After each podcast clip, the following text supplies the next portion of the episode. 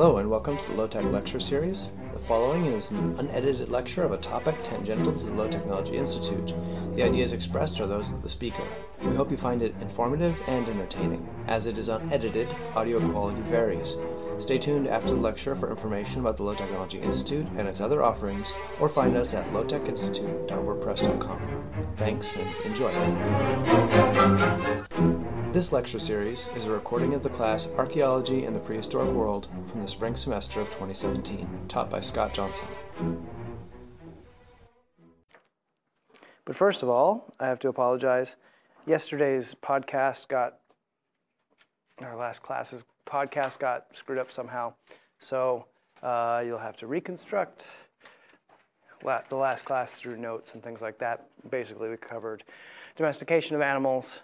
Um, increase of the good bits and decrease of the dangerous bits, uh, and so on, et cetera, et cetera. I apologize for that. Um, technical difficulties, let's blame it on that. But then again, what isn't nowadays? Okay, um, so like I said, today we're moving on to Mesopotamia, unless there are current events anybody has.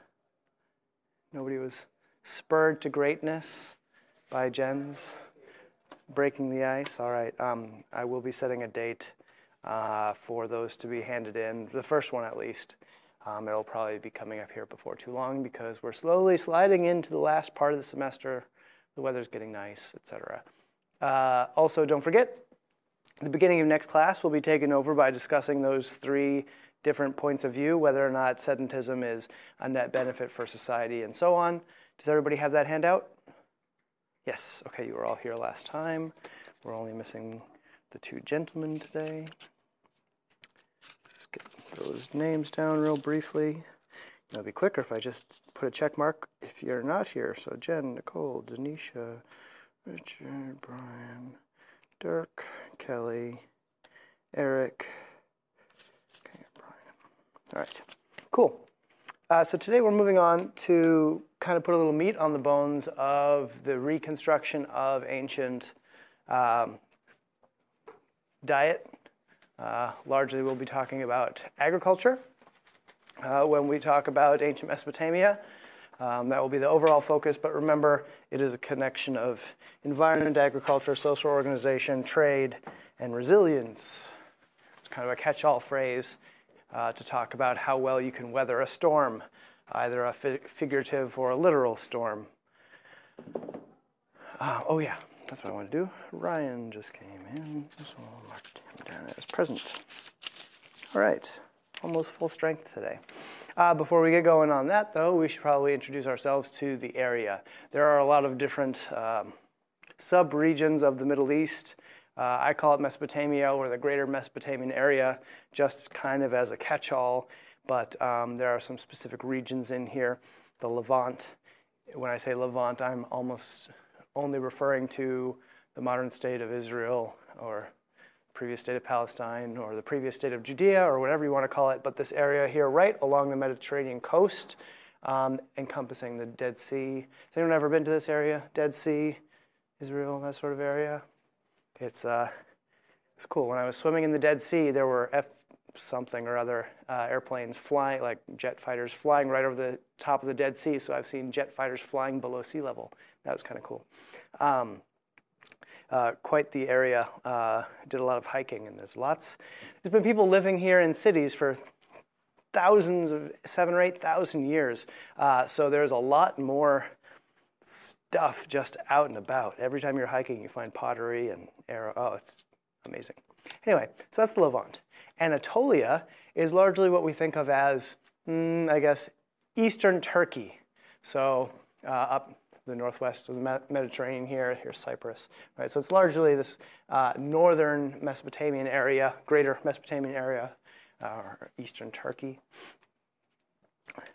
And then we have Mesopotamia proper, which is the Tigris and Euphrates River basin, right? So this whole area between and around the Tigris and Euphrates rivers is generally referred to as Mesopotamia. In the reading for today, you read about the derivation of Mesopotamia coming from meaning like the area between the rivers, which is pretty easy to see why it got that name. And then we have uh, Sumer. Sumeria, perhaps you've heard of ancient Sumeria. This is the southern uh, extent or the, the, the bottom of the Tigris and Euphrates rivers where it empties out into the ocean.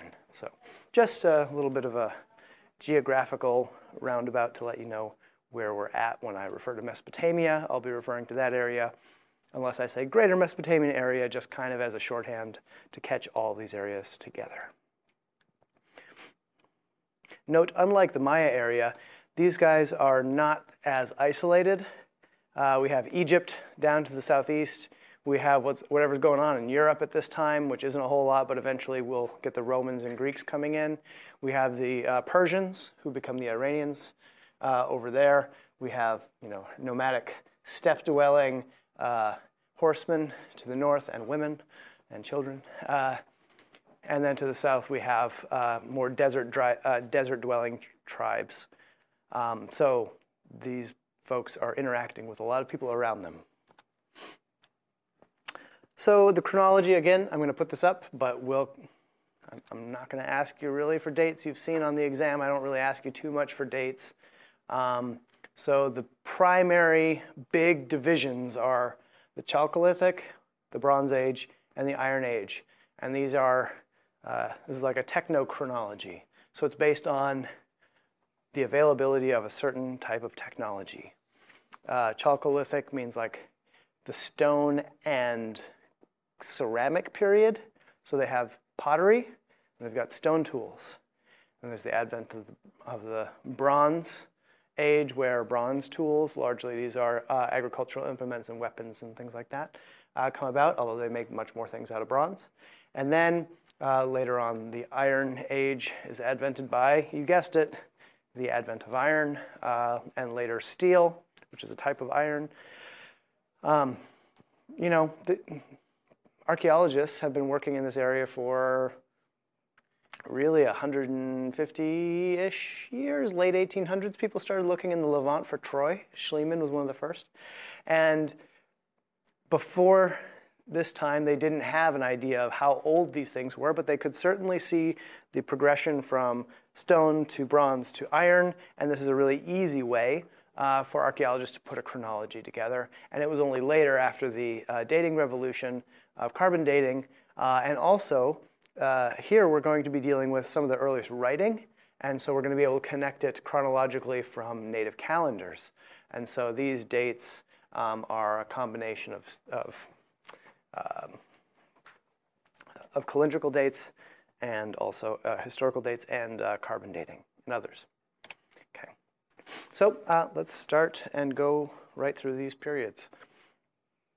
The Chalcolithic from 6000 to 3000 BCE is split into really two periods. Uh, you might think of the earliest period um, as the very, very beginning of sedentary life, people starting to live in villages. Early agricultural villages. Um, they're very small, and a lot of the buildings are circular. Uh, today, when you're out and about and you see a circular building, uh, well, first of all, what kind of buildings are circular? Yeah. Like oh, sure, stadiums. Yeah. What else? Even small buildings or temporary buildings. Gathering, sure. Uh, you probably, some of you, many of you probably own a circular building. Perhaps it's a temporary building, like a tent, uh, or a teepee, also temporary, or um, Sometimes nowadays a circular building is kind of unusual, right? Most buildings are rectangular. Um, the reason that we use a circular building for tents is because, uh, does anyone know, oh well, it's kind of too late to ask, but a circle or a sphere is the most amount of volume you can fit into a set surface area. So uh, when you release liquid in space, it forms a circle because the surface tension draws it down to the least surface area for that volume, and therefore a tent, a dome tent, is the most efficient space um, that you can enclose with a finite amount of material. That may or may, I doubt they were sitting there when they were like, well, what shape should we build our building? Uh, and well, this is the most efficient shape, and they were scratching algebraic equations in the dirt to figure that out. Um, but circular buildings seem to be the least urban type of building. Um, they're the, some of the earliest buildings. They probably build off of previously mobile tents, yurts, right? Things like that. Um, so they're probably, there's probably a relationship between the circular nature and this very beginning of agricultural sedentary buildings because they're just kind of building permanent tents. That's very likely a possibility of why they had circular. Um, they see the beginning of draft animals. So here we see, um, you know, like oxen and donkeys and things like that starting to become important. Uh, and this is, increases the agricultural efficiency. Because last time I was talking about how it was humans out scattering seeds and harvesting and over time domesticating wheat and things like that. Well, once you add animals, uh, they can, they're a lot stronger than you are. And, uh, you know, um, starting to uh, plow and things like that ups the efficiency of what a single person can do. Uh, we are already at this very early time, 6000 BCE, we're getting irrigation. Um, and they're very simple. This is called a shadoof. Um,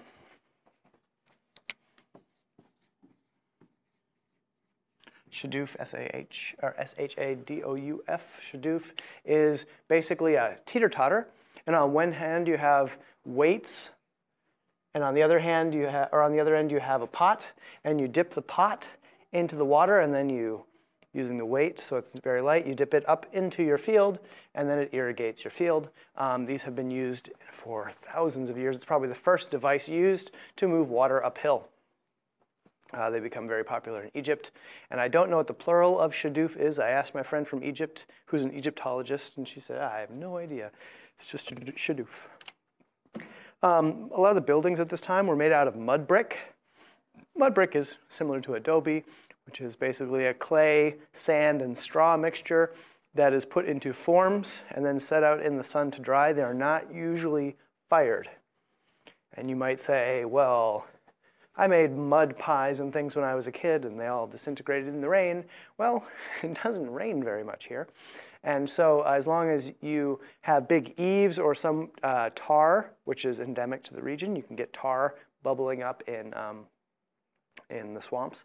Uh, so you can make like an asphalt, which was also invented in the Middle East, uh, covering on your, your building, it's going to run the water off and not touch your walls. And there are mud brick buildings that have lasted for thousands of years if uh, properly protected.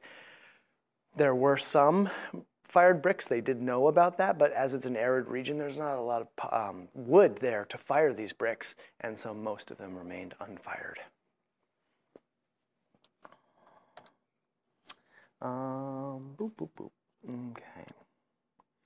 And we can tell that during the Chalcolithic, people were really uh, trading over large distances because a lot of the pottery and other types of material culture were the same across a large area, which is unlikely to happen if people aren't traveling at least some. The second period, the Uruk period, uh, 4200 to uh, 3000 BCE. What's the difference in the buildings now? Before they were round, now they are square. And while round is the most efficient use of a material in terms of space to volume, you can't pack them very well. And you'll see this if you ever, you know, when you go shopping.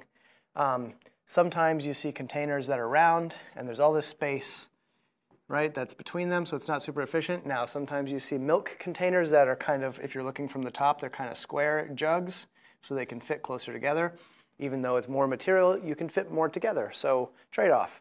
And at this point, and basically from then on, uh, people living in urban areas made the trade and the transition from round, circular, village-type structures to rectilinear, square, rectangular ones. Um, pretty much stays this way through to today, um, but still made out of wood brick.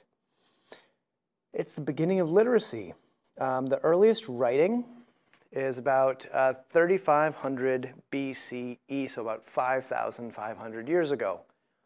Now, writing across the ancient world starts for a number of different reasons but they can pretty much all be put into two categories, either economic or religious. Those are usually the two reasons that writings start.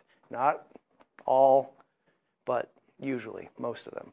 In this case, we are dealing with economic things.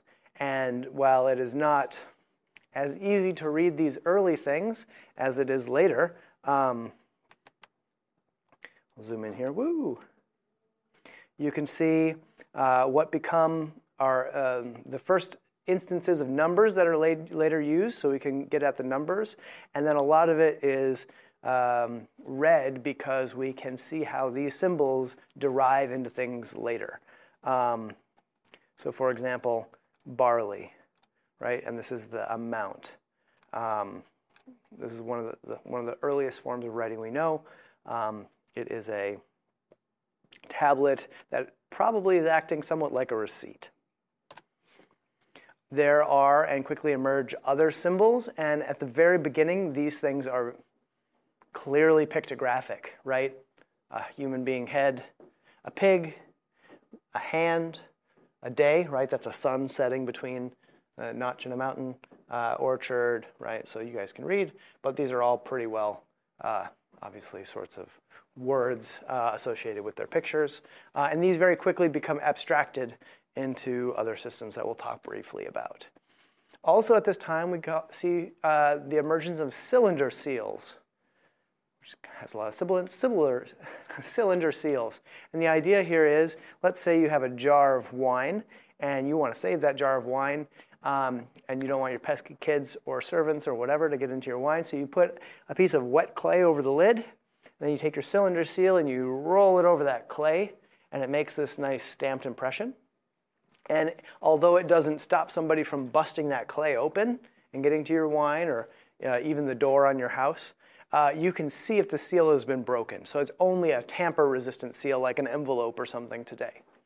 Um, but the fact that we see these so early on suggests the idea of private property. And also, you can infer that people are taking your property. So we're already seeing what uh, Marxist archaeologists, and I think just straight up common sense, and it doesn't have to be political in today's ar- uh, argumentation, but uh, the some people having stuff and other people not having stuff, and some sort of conflict potentially arising from that, or some people having more than others. Maybe they both have lots of stuff and they want more because, you know, greedy people be greedy or whatever. But we're certainly seeing evidence of some sort of uh, wanting to keep personal property protected. So we're uh, stepping outside already of that egalitarianism that was very likely endemic to the, the very first farmers or the very first um, hunter gatherers. Um, we're also starting to see the emergence of cities. The, um, mm, I guess, the type site or the best example of a city at this time is the city of Uruk. Uruk is uh, down here in Sumer, right before the Tigris and the Euphrates meet up. Um,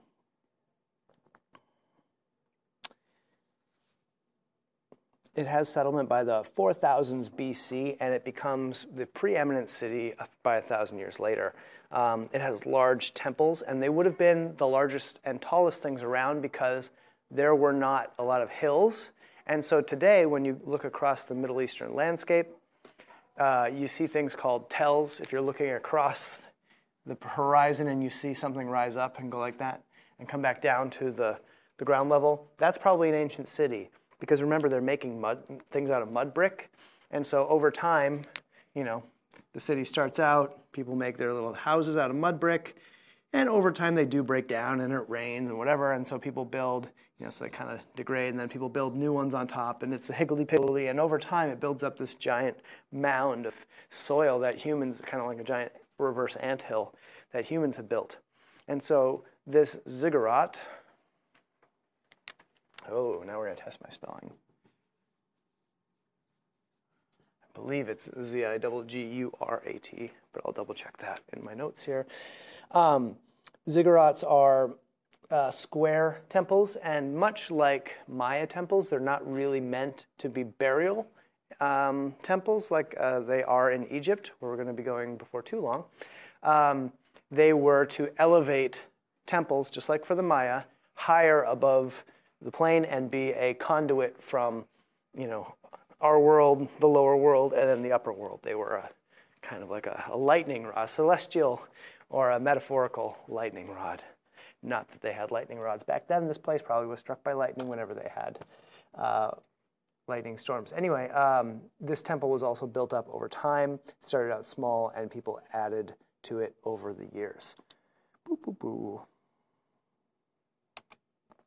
Um, so Uruk was a one of the first big, large cities, and you can see some of the early uh, temples here uh, in the town, within the town city wall. It was a walled city, which also suggests some sort of conflict was going on because you're not going to build a, a wall around your city unless it's a levee to keep water out. There's basically two reasons to build a wall around your city keep water out and keep people out. So uh, they're building a wall. There aren't floods that are going to flood the city, so it almost has to be for uh, keeping the people and the citizens shape, uh, safe. And the neat thing about this city is it's kind of like an eye. There's the pupil, and then there's the iris.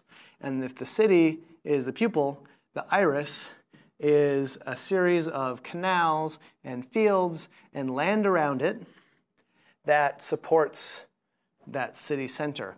And they would use the canals to bring in uh, all the extra excess wheat and barley and other grains they were growing um, it's hard to say at this point, but from later cultures, it's very likely that much of this land was owned by the temple or owned by the ruler, and then it was leased out to the peasants, and their rent was given to the temple. And of course, the temple would um, also distribute food in times of famine and things like that. Uh, but it would also be used to hold up the elite members of society. Um, rulership at this time started out as merit based. So the first citizen would be elected, right? Uh, but over time, it became hereditary. And then, after becoming hereditary, it became divine. And so you move from somebody who was elected to somebody who passed on, you know, an earthly king who passed on their uh, rulership to their son, usually. And then uh, from then on, it changed into a deity reinforced God who, or um, you know, perhaps a God man sort of person ruling your city. So here's the temple precinct at Uruk. All right, that brings us into the Bronze Age. 3000 to the early Bronze Age, 3000 to 2000 BCE. Um, in lower Mesopotamia, which is what we see a map of here, we can see this plethora or this, uh, I don't know, cities popping up on the plain like pimples on a teenager. Uh, there's lots of uh, these red dots here on this map. Um, cities and populations have expanded quite quite a lot. Uh, this is because agriculture has become more sophisticated and able to support more people. Um, each one of these red dots represents a city that has a is the center of an eye, right? So they have a hinterland or a a space around them that supports them. Usually, uh, these cover 5 to 10 square kilometers and maybe hold about 50,000 people if you count the city and their surrounding. So, kind of like a county would probably be a pretty good analogy. Each one of these is a county seat, and then you have the county around it supporting it.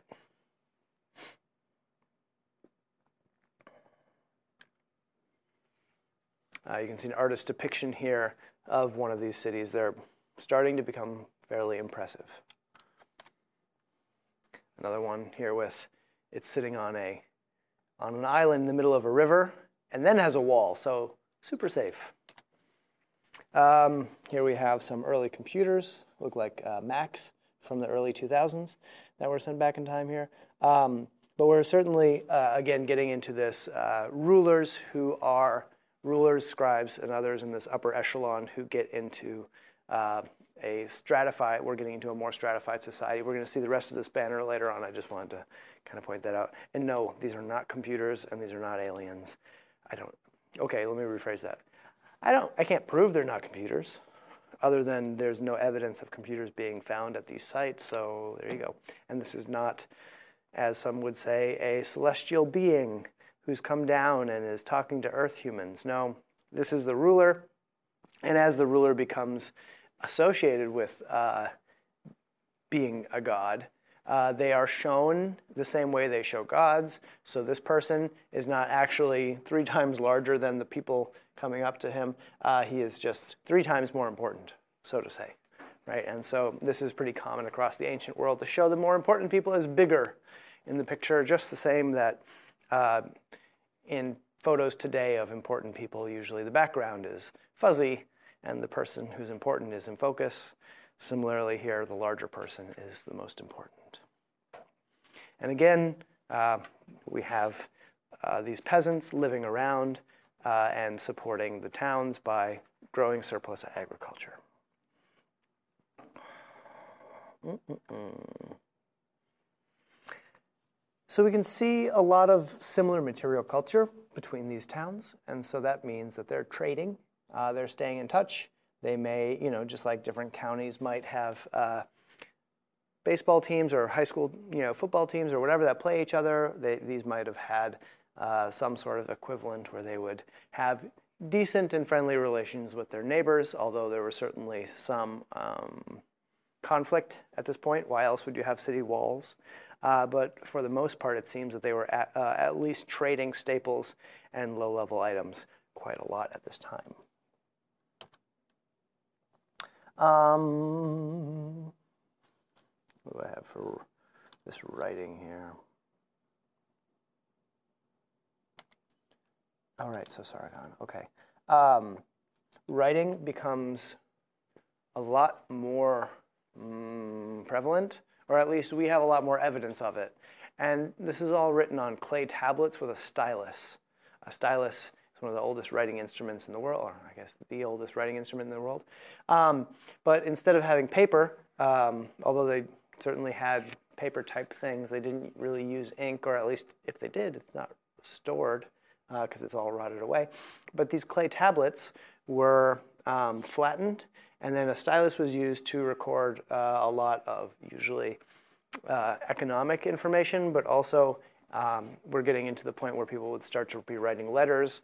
And usually these aren't everyday people, these are rulers or perhaps a judge or other sort of administrative person who is scribing out, you know, farmer A owes farmer B uh, wheat from this last year's crop or something or other.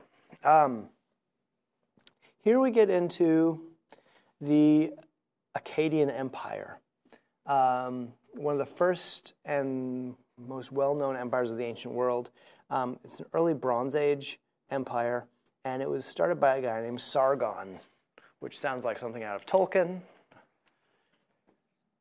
S-A-R-G-O-N is how we render his name, and this is a uh, bronze bust of Sargon uh, who I think anticipated our current trend in uh, fancy beards.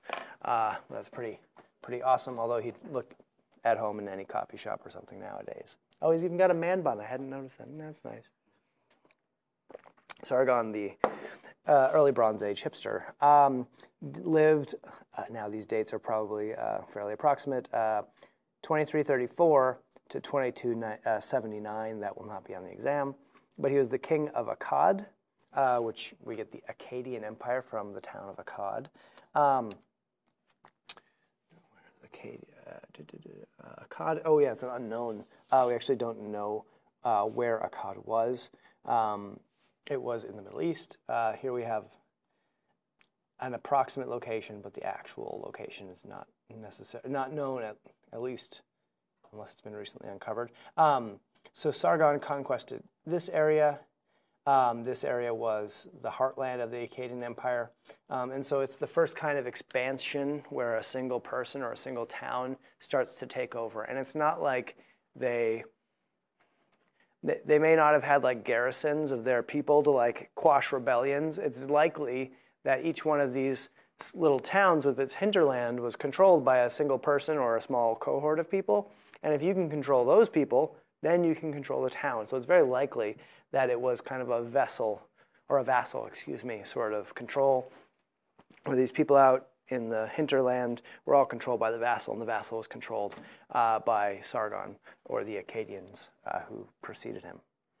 Um, Oddly enough, he took the name, well, so his title was uh, Sharu Kin, which, if you don't know your ancient Akkadian, because who does, uh, literally translates as legitimate king, which kind of begs the question like George Carlin always said, if you're the undisputed heavyweight champion of the world, what's all the fighting about? Why does you ha- why do you have to put the name legitimate king in front of your name? Why don't you just say king? If you're really the legitimate king, wouldn't you just say I'm the king? Uh, so there may have been some sort of uh, contention about this, uh, but much of that appears to be lost to history, or at least um, to the depth at which we're going to be able to cover it. Um, his life similar is actually really similar to Moses, and it might be that Moses' story kind of um, borrowed uh, heavily from Sargon, uh, even down to uh, Moses being transported in a basket of reeds and being found and all these things. Like happened to Sargon too. Coincidence? Yeah, maybe not. Um, one uh, positive thing about the Akkadian Empire was it kind of, as we're going to learn later when we talk about Rome and their Pax Romana or the uh, Peace of Rome, um, within the borders of the Akkadian Empire, he standardized and built roads and encouraged um, trade and fair trade and uh, ease of trade.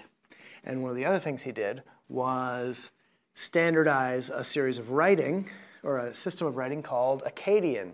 And so Akkadian is written with, uh, it's called cuneiform.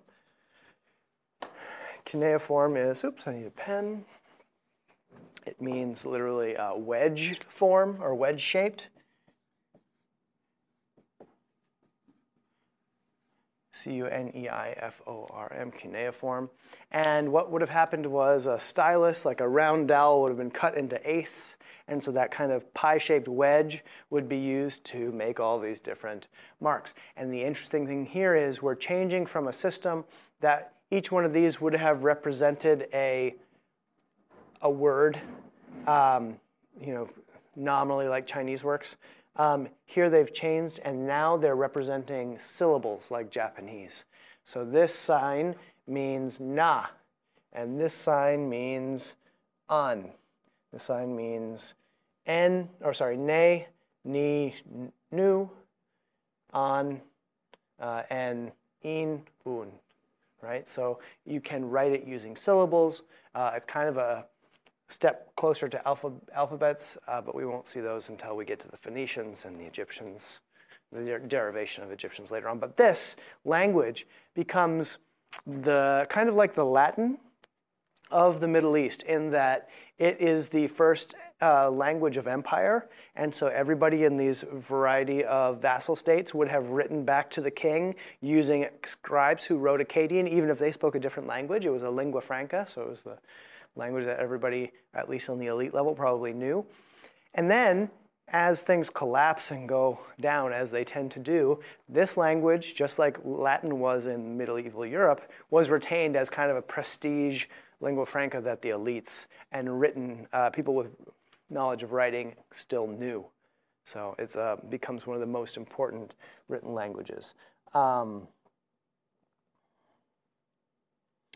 It's a Semitic language. It's related to Hebrew and, and Arabic. And like I said, becomes the language of the land for thousands of years. Um, if we want to look at Ur, U-R, that's all it is, Ur. If you look at um, the town of Ur, which would be kind of a, a type site for this time, it's a Sumerian city. Um, and it becomes the later capital of the Akkadian Empire when it rebounds after a minor collapse.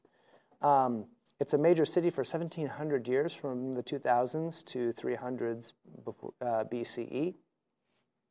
Had a large ziggurat. Hey, I spelled ziggurat right. Z Z I G U R A T. Uh, one of the larger ziggurats, and it's been um, it's known and has been partially restored. So here's the reconstruction. And here's what's left there today. Well, this I think was before the Second Gulf War. It's in Iraq. Um, but it's been reconstructed. Actually, it's interesting. Um, uh, what's his name? Saddam Hussein used a lot of ancient imagery from, ah, more from Babylon, which we'll get to in a little bit. Uh, but he would often juxtapose himself in these like ancient reconstruction uh, paintings and drawings and things. But um, I think part of I, I, don't know that this was built by Saddam or reconstructed by uh, Saddam's regime, but it is in uh, present-day Iraq and would have been reconstructed at that time. Again, uh, although they're still using these uh, unfired mud bricks, some on the exterior would have been fired, um, which is why a lot of these things were looted. And people, you know, once this ziggurat falls into disrepair and you're living on the ruins of society, of, you know, a previously great civilization, you might say, well, I'm building a new house. I'm not going to make my own mud bricks like a sucker. I'm going to go take them from that thing, and they're fired. And I'm going to make a really awesome, you know, fired brick house to live in. Um, you know, something, something to think about in your post-apocalyptic uh, movies or whatever scenarios nowadays, right? What are we going to take all the facing, the, the stone facing off of fancy buildings and make our little hovels? Um, we know a lot about the material culture from this time because uh, burials and things have come down to us. Um, and the burials were richly um, richly furnished. So here we have, oh, nice axe, a whole bunch of uh, both uh, metal and uh, uh, pottery vessels. What, just, does anyone have an idea? What, why would you put a whole bunch of stuff in a grave?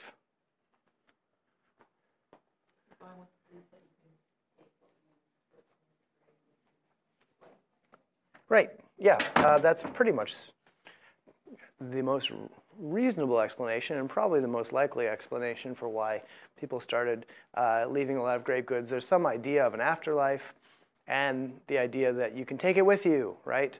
There's a reason that, uh, you know, there's that saying that we have nowadays, you can't take it with you. Um, and so people don't usually bury a whole bunch of stuff with them um, because you can't take it with you according to our system of belief, right?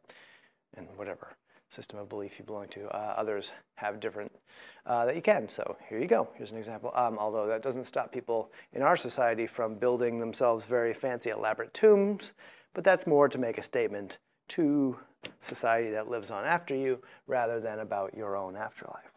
Um, oh yeah, let's get to this thing. The um, this is called the Standard of Ur. Standard of Ur, uh, what I mean by that is the uh, standard like a like an image, not anything else, and it has two sides and it's a mosaic, and it was found and excavated very carefully, leaving all of these mosaic pieces in place. Um, and it shows there's a lot going on here. There's a chariot with donkeys, and notice these little things, these uh, streamers hanging off the donkeys. I'll come back to those later. And here we have some sort of procession, um, probably a ruler because he's taller, meeting kind of some bedraggled looking people. Um, down here we have what looks like a war or battle scene. The donkeys are trampling these poor saps underneath. Um, probably some sort of, uh, these guys who are naked, usually uh, you're not showing up on things like this naked uh, by choice. Usually it depicts uh, people who are captured in war, things like that. Uh, so on this side, we're probably seeing some sort of war and uh, the capitulation of assumedly the enemies, because I don't know why you'd make a really fancy thing like this to show yourself getting your butt kicked in war, because that would be kind of silly. Um, page down. Um, and then on the other side, uh, remember when I showed you that uh, Maya that pyramid for the Maya with the Maya ruler on top and the nobles and the, you know, the scribes and court people, and then the um, craft specialists, people who made um, specialized materials, and then you had merchants, and then you had farmers, and then you had slaves.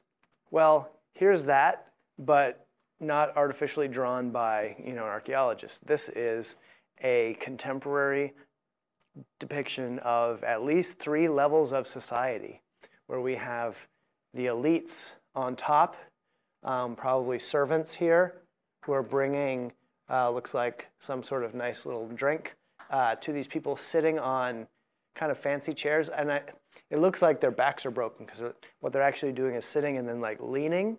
So they have these like really kind of lounger, the Barca lounger of the, of the, of the Bronze Age, where they're kind of like laying on a pillow um, and, and reclining and drinking. And here we have the servants bringing them uh, things to drink. And then we have people who perhaps own large flocks, perhaps merchants, or people who are not growing their own food.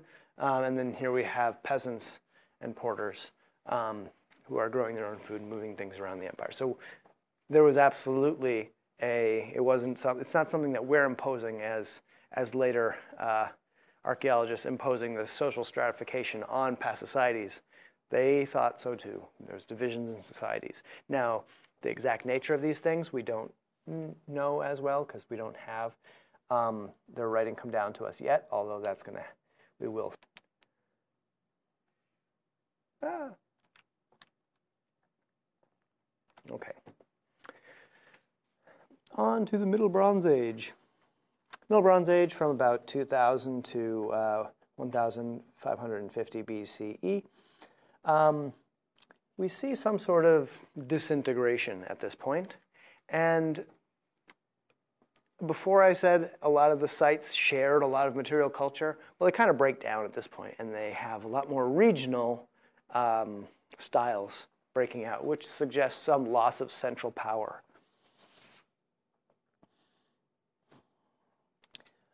And then Babylon, which is down here, kind of rises to power in the Middle Bronze Age for the first time.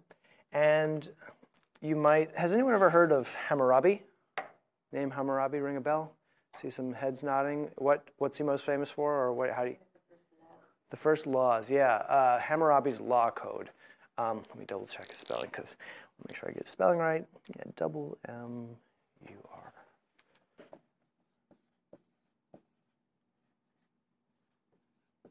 Hammurabi, H A W M U R A B I, Hammurabi.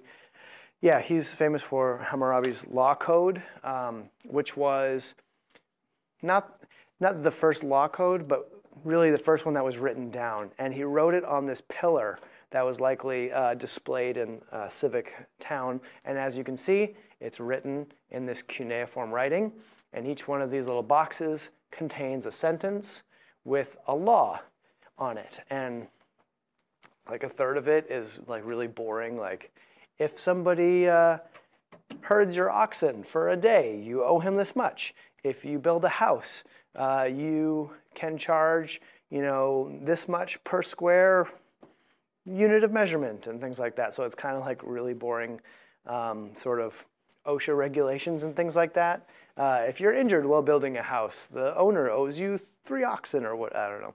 Um, those aren't exact quotes, but uh, I do have some exact quotes out of it. Uh, number um,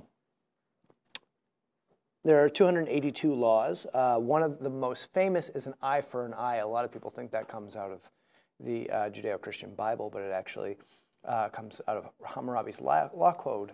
And this is interesting because before this time, or in some societies, you could be put to death for taking out someone's eye. And Hammurabi wasn't saying you should have, a lot of people interpret an eye for an eye as a reason to take vengeance but it's really a call for moderation because at this time, it would have been uh, you take out my eye, I kill you, that's fine. Well, he's saying, no, that's not fair. If he takes out your eye, you get to lose, you, he loses his eye, right? So it's, it's more um, a fair system rather than a uh, overblown system. Let's see some of the fun laws. Um, if a man's wife be surprised with another man, both shall be tied and th- tied together and thrown in the water but the husband may pardon his wife if, if he wants. so if you catch your wife with another guy, you get to drown them in the river. Hooray. If a man wish to separate from a woman who has borne him children, or from his wife who has borne him children, then he shall give that wife her dowry and a part of the usufruct, or use, of field, garden, and property so that she can rear her children. When she has brought up her children, a portion of all that is given to the children, equal as that of one son, shall be given to her. She may then marry the man of her heart. Uh, if anyone be surprised after his father with his chief wife, so if you walk in on your parents, um, he shall be driven out of his father's house. So they kick you out of the house for walking in on your parents, which probably, it's all right. Um, and if a son strikes his father, his hand shall be hewn off. So that's a good one. Um, those are some of the, I guess, more interesting and colorful. There's a lot of uh, laws for the protection of um, women because at this time, um, men largely, although it does make some um, rules for women owning property that can happen, but it has to be very specific. Um, largely, it's men's family, and then women are um, marry into their husband's family, and so if the father, if the husband dies or kicks his wife out or is caught committing adultery, there, this has a lot of protections so that woman does not become destitute, being familyless. So there's things like that. It's quite a lot. Um, like I said, 282 laws. Um, many of these laws probably existed for a while, but this just codifies them. And then when the guy's like, well, I didn't know I had to do that, they can point to the thing and say, it says right here. And then most people would say, well, I can't read. And they're like, okay, well, trust me, it says that. Because um, we're so different now. Uh, you might have heard of the hang, the hang gardens of Babylon and the Tower of Babel. Um, these things are largely from the later uh, city of Babylon. Um, the earlier city of Babylon was a lot smaller and more modest, although still quite the city for its time. The city of Babylon that you've probably heard about, the one where um, the Jews were exiled to and things like that, that was later on, and we'll come back to that.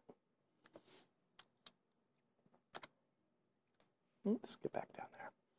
Let's see. Um, yeah, it's, it's hard to know much about the Bronze Age Babylon because the Iron Age site overlays it. We know that there was a large temple uh, to Marduk, and what else? It was um, oh, between 90 and sorry, between 50 and 90 meters high, so pretty tall. Um, it was a rectangular city. It had a lot of um, ceremonial structure.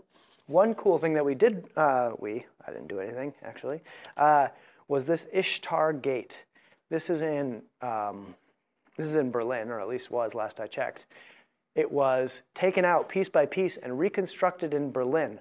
At this time, or in the early, early 1900s, um, much of the archaeology of the Middle East was run by Germans and to some extent the French and to a lesser extent the British. Um, the Germans were very active archaeologists in this area. Um, as colonial powers, they carved up different parts of the world, right, and were doing archaeology. They took the Ishtar Gate out and is one of uh, is a pretty amazing example of uh, Bronze Age. I mean, imagine walking into a city where this is the, the gate. It's pretty spectacular and adds a lot to, you know, these rather sterile reconstruction drawings. Like, so if this is the Ishtar Gate, which I'm not sure it is, I think it might be, um, that's what it actually looked like. That's, I mean, I don't know any other phrase than pretty badass um, with its unicorns and, oh, it's amazing. Anyway, Boop, boop, boop. Okay. The site of Mari, uh, we'll talk about the site of Mari right here up in the Euphrates River uh, Valley. Uh, this is in modern Syria. Uh, it had the only really important feature of Mari, and here's, a, here's that eye kind of uh, look down on it. Um, and you can see how they dug a canal, and we'll be talking a lot more about canals later, how they diverted the Euphrates to come right through town um, and also into their fields and things like that. Pretty neat.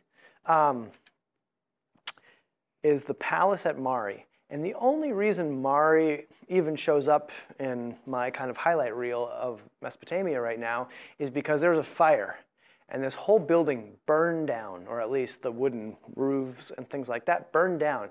And there was a storeroom with tablets with writing on them, like a library basically. And because it burned, it fired them just like they were in a kiln, and now they're preserved to today. And so a lot of the insights that we have into Bronze Age, um, the Bronze Age Middle East, is from the 20,000 or so. Tons of yeah, 20,000 cuneiform tablets written in Akkadian, which we can read, uh, recorded in this town. Um, I'm going to finish, uh, let's see, can we get through late? Mm, no, it's, yeah, it's 2.20 now, so we'll pick up with the late Bronze Age next time. Thanks for listening to this low-tech lecture. Find out more by visiting our website, lowtechinstitute.wordpress.com. There you'll find the Low-Tech podcast, our blog, our event calendar, and other things going on around the Institute. You can subscribe to this lecture or our podcast on iTunes, Google Play, and many other podcasting apps. The background music is Rachmaninoff's Piano Concerto No. 2 in C minor and is in the public domain. This podcast is under the Creative Commons Attribution and Share Alike license, meaning you're free to use and share it as long as you provide credit.